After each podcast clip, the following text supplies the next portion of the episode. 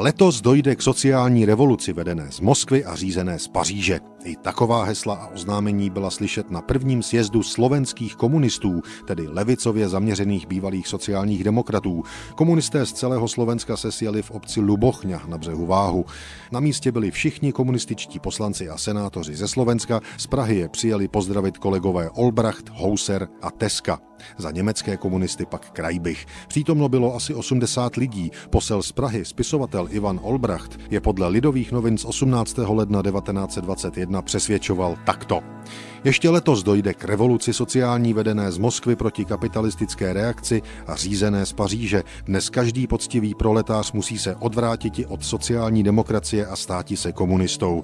Tolik komunista Ivan Olbracht 16. ledna 1921 na sjezdu slovenských komunistů. Ten už se ale poté v obci Lubochňa nevyvíjel podle komunistických plánů. Přítomný policejní komisař zakázal mluvit o revoluci, protože Československo je právním státem.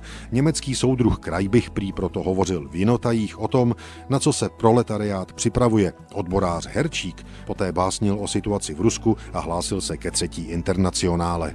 Reakce policie pak byla podle Lidových novin v celku rázná. Přítomný hlavní služný Skyčák, pověstný z krvavé ludové schůze námestovské, tázal se, co jest třetí internacionála, a když se mu se smíchem odpovědělo, aby si přečetl brožurku, schůzi rozpustil.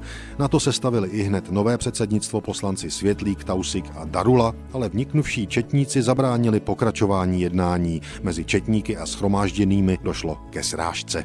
Tolik popis dění z 16. ledna 1921 v Lidových novinách o 2 dny později. Slovenským komunistům se tedy před 100 lety nedařilo. Na celostátní úrovni budou komunisté mnohem úspěšnější. Na konec března svolali do Národního domu na pražském Smíchově svůj první opravdový sjezd. Komunistickou stranu Československa pak založí v půli května 1921.